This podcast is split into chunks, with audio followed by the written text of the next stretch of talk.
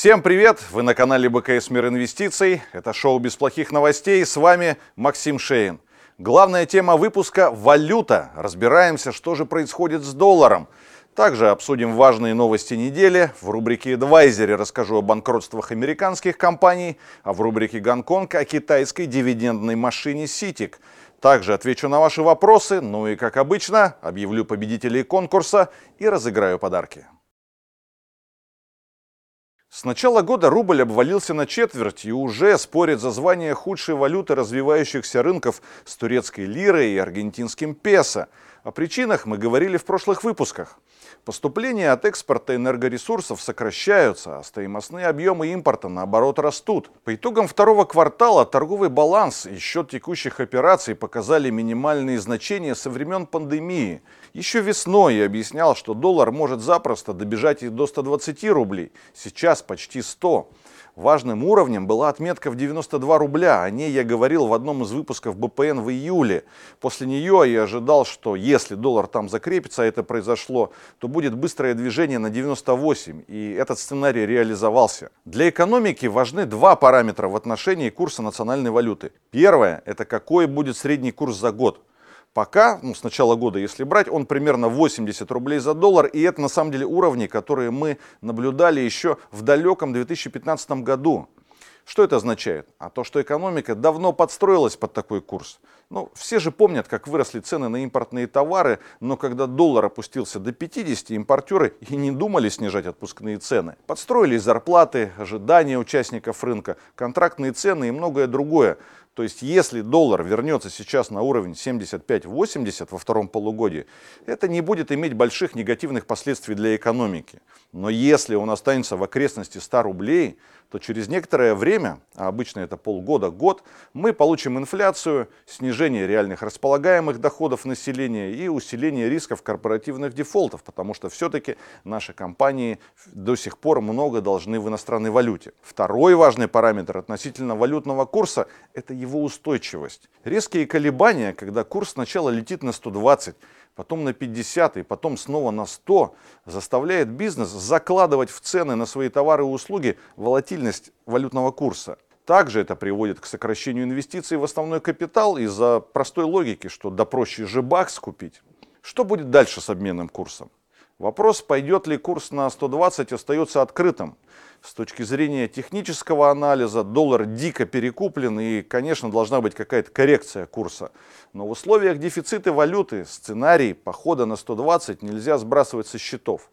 Однако хочется верить, что наш центральный банк приложит некоторые усилия, чтобы не допустить вылета курса выше отметки в 100 рублей и вообще воздействовать на рынок, чтобы убрать волатильность курса. Я напомню, в Конституции Российской Федерации в статье 75 пункт 2 записано, что защита и обеспечение устойчивости рубля – основная функция Центрального банка Российской Федерации, которую он осуществляет независимо от других органов государственной власти. Для инвесторов в такой ситуации лучше всего постараться занять нейтральную позицию в отношении валюты, то есть ребалансировать активы таким образом – чтобы соотношение активов в нашей и иностранной валюте было примерно 50 на 50. Это можно сделать через замещающие облигации корпоративных эмитентов и или через покупку акций китайских компаний в гонконгских долларах на СПБ бирже. Но если, конечно, вы верите в то, что в ближайшее время курс может оказаться в районе 120 или даже выше рублей за доллар, то тогда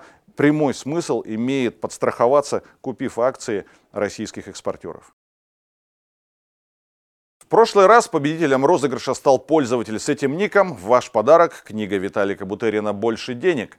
Поздравляем, напишите нам на эту почту, укажите адрес и номер мобильного. В следующий раз объявим нового победителя. Кстати, приз тоже будет новый. Для участия в розыгрыше нужно выполнить три условия. Подписаться на наш канал, поставить лайк этому выпуску и написать любой комментарий. Все как обычно, с вас лайки, с нас подарки. И напомню, конечно, про акцию от БКС для зрителей, которые еще не открыли брокерский счет у нас.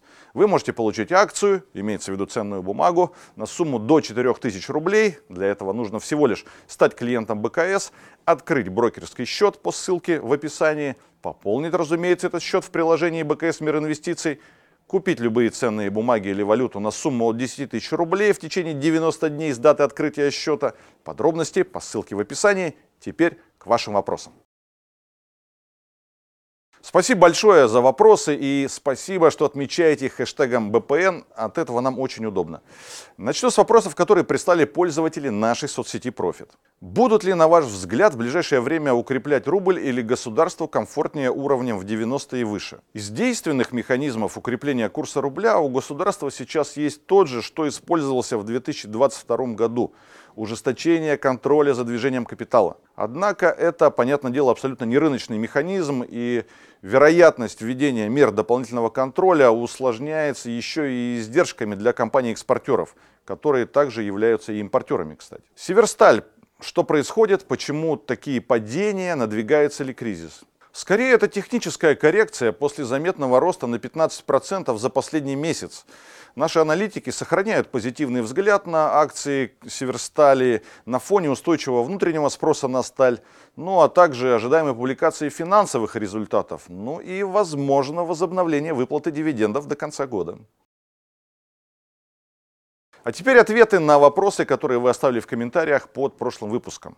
Здравствуйте, благодарю за выпуск. Скоро ухожу в армию, хочу эффективно вложить имеющиеся средства на один год. Что посоветуете? Размещать капитал на год и менее имеет смысл только в сберегательные инструменты, где вы заранее знаете, сколько заработаете. Почему? Дело в том, что по статистике вероятность на горизонте в один год на акциях обогнать доходность по облигациям составляет всего лишь 52%. Поэтому ну, сами видите, большого смысла покупать акции на такой горизонт нет. Из облигаций есть большой выбор среди государственных и корпоративных.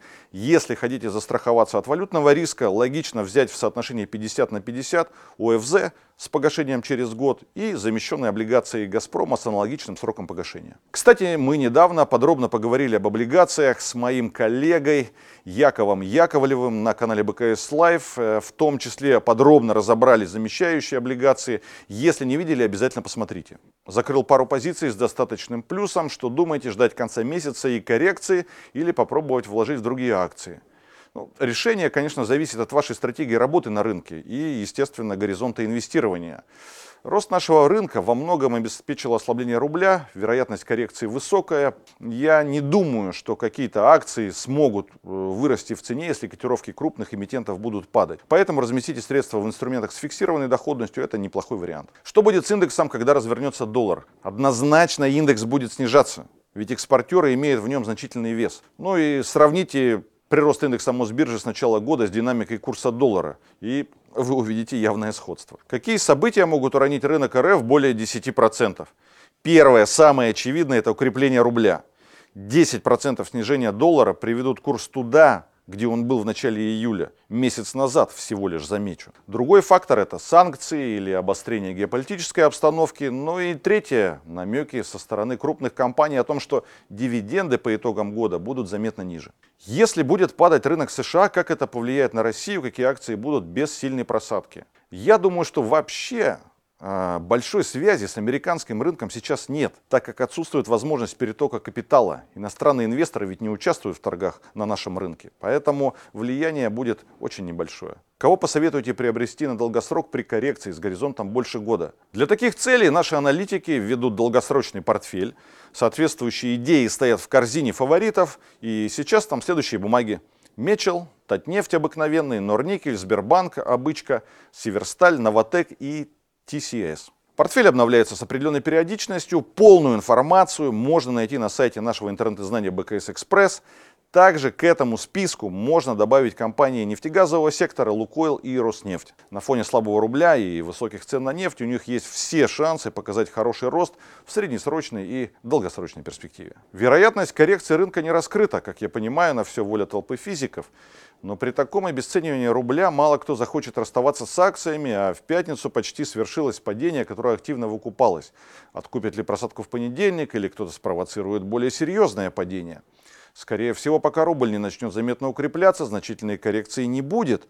А возможно чудо и коррекции ниже 3000 вообще не случится. Все верно, сейчас многое зависит от рубля.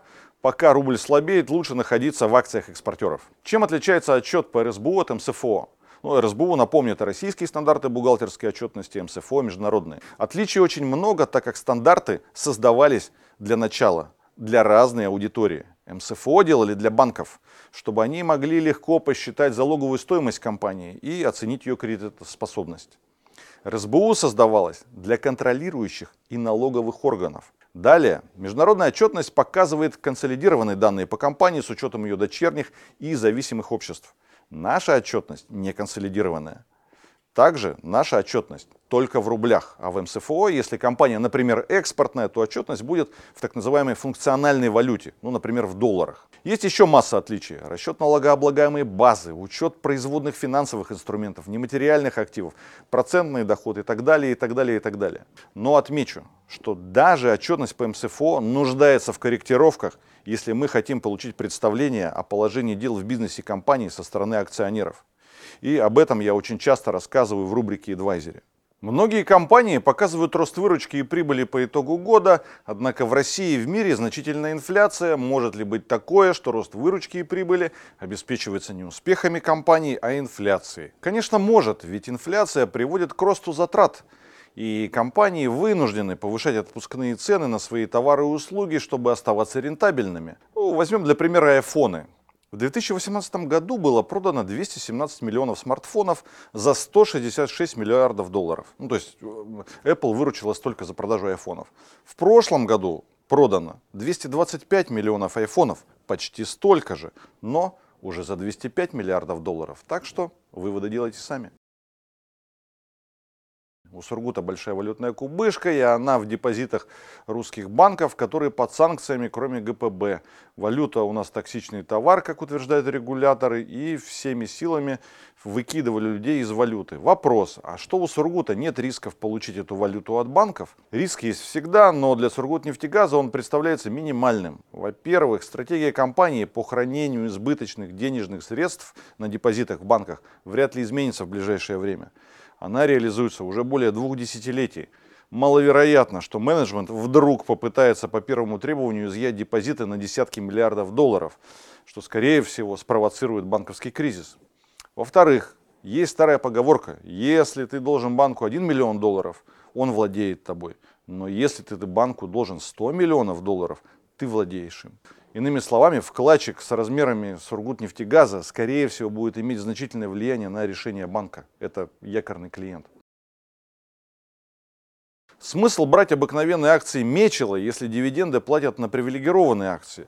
Или что-то изменится, когда компания расплатится по долгам? При отсутствии дивидендов, а наши аналитики не ожидают их в ближайшие несколько лет, и при прочих равных, преимущество простых акций, обыкновенных, во многом заключается в ликвидности.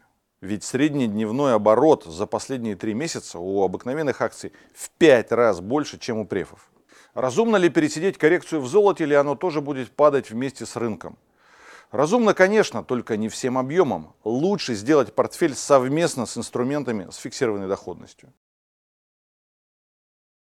Можете, пожалуйста, поподробнее рассказать про акции Фосагра и Русагра, покупать или нет на ближайший год. В последний месяц произошли события в африканских странах и сейчас налаживаются отношения между РФ. Много статей про рост экспорта удобрений и не только в эти страны в обозримом будущем. Русагра наши аналитики не покрывают, а что касается Фосагра, то у наших аналитиков рекомендация продавать. Справедливая оценка 7800 рублей за одну акцию. На оценку, по их мнению, влияют больше не объемы экспорта, они относительно стабильны, а цены и валютные курсы. Девальвация рубля, конечно, помогла Фосагро сохранить рентабельность во втором квартале, несмотря на существенное снижение цен на фосфорные удобрения – Однако сейчас мы знаем, Минфин планирует ввести экспортную пошлину на минеральные удобрения. Ну а это, понятно, может негативно повлиять на решение по дивидендам. Автор лучшего вопроса, пользователь с этим ником, мы отправим вам подарок. Постер с зашифрованными пословицами об инвестициях. Поздравляем, напишите нам на эту почту, укажите адрес и номер мобильного. В следующий раз выберем нового победителя, присылайте свои вопросы и обязательно ставьте хэштег БПН. Сбер в этом году набрал фантастический ход. В июле банк выдал рекордный объем кредитов, следует из свежей отчетности банка по РСБУ – 2,9 триллиона рублей. Рентабельность капитала за июль почти 26%, с начала года почти 25%. Чистая прибыль по РСБУ в июле превысила 130 миллиардов рублей, а за 7 месяцев этого года почти 860 миллиардов. Если она продолжит расти такими темпами, то по итогам года получится около полутора триллионов рублей. То есть дивиденды вновь могут оказаться очень щедрыми. Результаты «Русала» в первом полугодии в целом оказались слегка хуже ожиданий. В частности, подкачала EBITDA. Однако наши аналитики отмечают, что «Русал» имеет одну из наибольших чувствительностей к курсу рубля среди металлургов – Ослабление рубля на 10% приводит к росту прибыли на 18%. Поэтому текущая динамика курса значительно поддерживает показатели компании. Совет директоров Распадска рекомендовал не выплачивать дивиденды за первое полугодие. Ну, тут ничего удивительного. Материнская компания Распадской зарегистрирована в Соединенном Королевстве. Что касается результатов первых шести месяцев, то они слабые – Выручка по сравнению с прошлым годом снизилась на 27%, ебеда на 59%, чистая прибыль в два раза. Это тоже было ожидаемо, но в будущем результаты могут улучшиться из-за слабого рубля. Наши аналитики прогнозируют, что ебеда во втором полугодии может вырасти на 70-80% и сохраняют рекомендацию покупать. Отчет Мосэнерго за первое полугодие по МСФО оказался слабым. Ебеда снизилась на 2% год к году, скорректированная чистая прибыль аж на 33%. В то же время свободный денежный поток вырос, инвестиционные расходы снизились, и наши аналитики не отказываются от рекомендации покупать по этому эмитенту. ОГК-2 опубликовала неплохие результаты полугодия по МСФО, хотя можно было, наверное, ждать и лучших, с учетом роста цен и объемов производства. Однако стремительное удорожание топлива не позволило показать большой рост прибыли. В ближайшее время у компании все будет неплохо, но после 1 декабря 2024 года закончат поступать платежи по договорам о предоставлении мощности с рядом ГРЭС – это будет существенная потеря. Поэтому рекомендация наших аналитиков долгосрочная по бумагам этого эмитента продавать. Застройщик эталон опубликовал неудированные операционные результаты за второй квартал на основе управленческой отчетности. Продажи удвоились и стали рекордными с начала 2022 года. Лучшим месяцем оказался июль. Нашим аналитикам компания очень нравится, это их фаворит в отрасли. Они дают рекомендацию покупать. ВК, бывшая Mail.ru Group, также опубликовала результаты первого полугодия. Выручка выросла более чем на треть, скорректированная EBITDA составила 3,9 миллиарда, рентабельность по EBITDA 6,8%. Рост хороший, рентабельность слабая. Основная причина – это активные инвестиции в развитие, окупятся ли они, поживем увидим.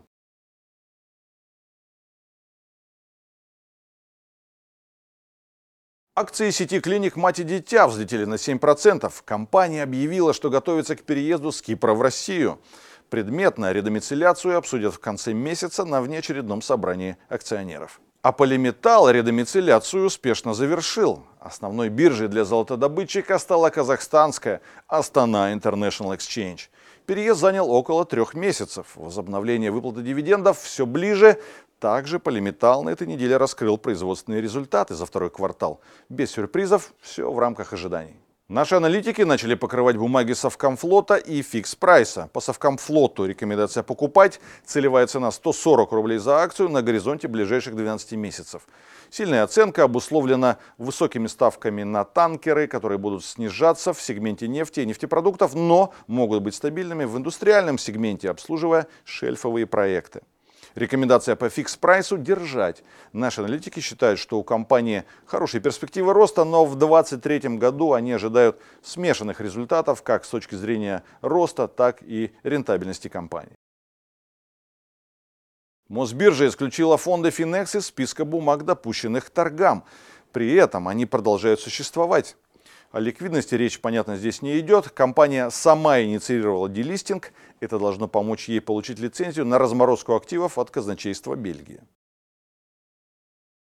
Российский Центральный банк в очередной раз намекнул на повышение ключевой ставки на заседании Совета директоров, которое состоится 15 сентября. Перспектива более чем реальная. На первой неделе августа инфляция немного замедлилась, но за счет волатильных компонент цен на овощи и авиаперелеты эконом-классом целом же при таком сильном ослаблении рубля ускоренный рост цен – вещь неизбежная. Ну и все мы знаем, что в ценах на ОФЗ уже заложено повышение ставки э, в район 9-9,5%. В США инфляция тоже подрастает. В июле потребительские цены прибавили 3,2% год к году. В июне было 3%. Таким образом, инфляция в Америке ускорилась после замедления на протяжении 12 месяцев подряд. Очередное заседание ФРС по ставке пройдет в конце сентября и, возможно, там будет еще одно увеличение. Кстати, на этой неделе к нам в гости на канал БКС Лайв приходил руководитель аналитического центра СПБ биржи Павел Пахомов. Мы подробно поговорили с ним о рынках США, состояние китайского рынка тоже, конечно, разобрали. Интересный факт. С января 2022 года по февраль 2023 э, наш Центробанк выявил 21 попытку влияния на стоимость российских акций через телеграм-каналы. За 2022 год было зафиксировано 13 подобных случаев. За январь-февраль 2023 8. И цифры очень интересные. Такое ощущение, что попыток совершается гораздо больше. Цены на газ в Европе на этой неделе сначала резко взлетели в моменте на десятки процентов, но затем также резко опустились. Причиной роста стал риск сокращения поставок из-за ожидаемого начала забастовок на заводах по производству СПГ в Австралии. Панику остановили данные о необычайно высоком уровне заполненности европейских хранилищ. Теперь рубрика «Эдвайзери».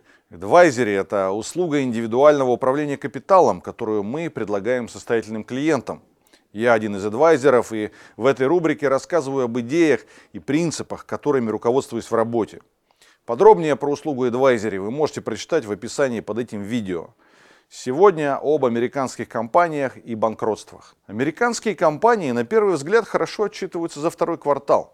8 из 10 показали данные по прибыли, лучшие ожидания аналитиков, а Uber вообще вышел в плюс впервые в своей истории. Это несколько оттеняет тот факт, что прибыль корпораций снизилась по сравнению с аналогичным периодом прошлого года на 5,7%. Очевидно, что у бизнеса есть определенные проблемы. Ведь высокие процентные ставки привели к повышению стоимости капитала и, как следствие, уменьшают экономическую прибыль компании.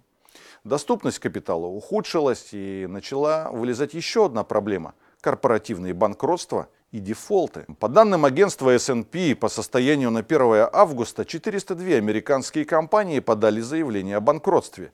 Это больше, чем за весь предыдущий год. Среди наиболее заметных Envision Healthcare, Bed Bath Beyond, Diamond Sports, Vice Media, Silicon Valley Bank и многие другие. Если будет продолжаться все в том же духе, то по итогам 2023 года показатель выйдет на рекордные уровни, которые последний раз наблюдались в далеком 2010 году. Даже в годы пандемии не было такого всплеска банкротств. Все это, естественно, привело к росту числа дефолтов по корпоративным облигациям. Если в 2021 году среди компаний со спекулятивным рейтингом только 1% отказался обслуживать долги, то сейчас таких эмитентов уже 3%, а к концу этого года их доля может дойти до 4,5%. Но справедливости ради надо сказать, что во времена экономических кризисов 2000 и 2008 годов уровень корпоративных дефолтов доходил до 10%. Если рецессия в экономике США состоится, объем корпоративных дефолтов достигнет 1 триллиона долларов. Что касается бумаг с инвестиционным рейтингом, то среди них уровень дефолтов низкий – и практически не меняется эта экономическая ситуация. Но и тут есть очень интересные нюансы. Около половины корпоративного долга США сосредоточено на низшей ступени инвестиционного рейтинга. Это потенциально означает, что если ситуация ухудшится, рейтинг многих легко перейдет в статус спекулятивного, а это будет означать очень сильное снижение стоимости облигаций таких эмитентов. Поэтому вывод. Планируя размещение капитала в инструменты с фиксированной доходностью – предпочтение в текущей ситуации лучше отдать ETF, где за счет большого количества эмитентов снижен кредитный риск. А теперь рубрика «Гонконг». В ней я рассказываю о китайских компаниях, чьи акции торгуются на СПБ бирже. Недавно были новости о том, что биржа планирует до конца 2023 года перевести хранение и учет гонконгских ценных бумаг в дружественные депозитарии. Там уже находятся 8 ETF. Таким образом, инвестиции в гонконгских долларах, курс которого привязан к американскому доллару, становятся надежной возможностью для инвесторов диверсифицировать свои активы. Сегодня расскажу о компании, которая платит щедрые дивиденды. Это Citic Limited. Citic – это огромный государственный конгломерат, который занимается вот всем подряд. Финансовые услуги, сырье, электроэнергетика, производство, инженерное проектирование, ну и, конечно же, недвижимость. Куда же без нее? Citic также владеет пакетами акций Alibaba, Sinhua Energy и других. Объем годовой выручки 100 миллиардов долларов, чистая прибыль 10 миллиардов и показатели улучшаются уже 5 лет подряд. При этом капитализация компании, заметьте, всего лишь 30 миллиардов долларов. В отличие от многих китайских компаний, акции Citic не падали в 2021-2022 годах. Citic торгуется примерно около 8 гонконгских долларов за бумагу, 3 года уже, и за это время выплатил высокие дивиденды. Доходность в среднем 8-9% годовых. И еще важной особенностью является то, что компания платит дивиденды два раза в год, в июне и сентябре и в июне причем платят в два раза больше, чем в сентябре. У наших аналитиков рекомендация по акциям CITIC покупать цель 11,5 гонконгских долларов, то есть потенциал роста 40%. И в конце выпуска события, за которыми нужно следить инвестору на следующей неделе. 14 августа Советы директоров Beluga Group и Татнефти там обсудят дивиденды за первое полугодие. 16 числа акционеры Globaltrans соберутся по вопросу редомициляции ну и это все. Вы смотрели шоу «Без плохих новостей». С вами был Максим Шейн. Подписывайтесь на наш канал, ставьте лайки, звоните в колокольчик и обязательно пишите комментарии. Хороших вам доходов!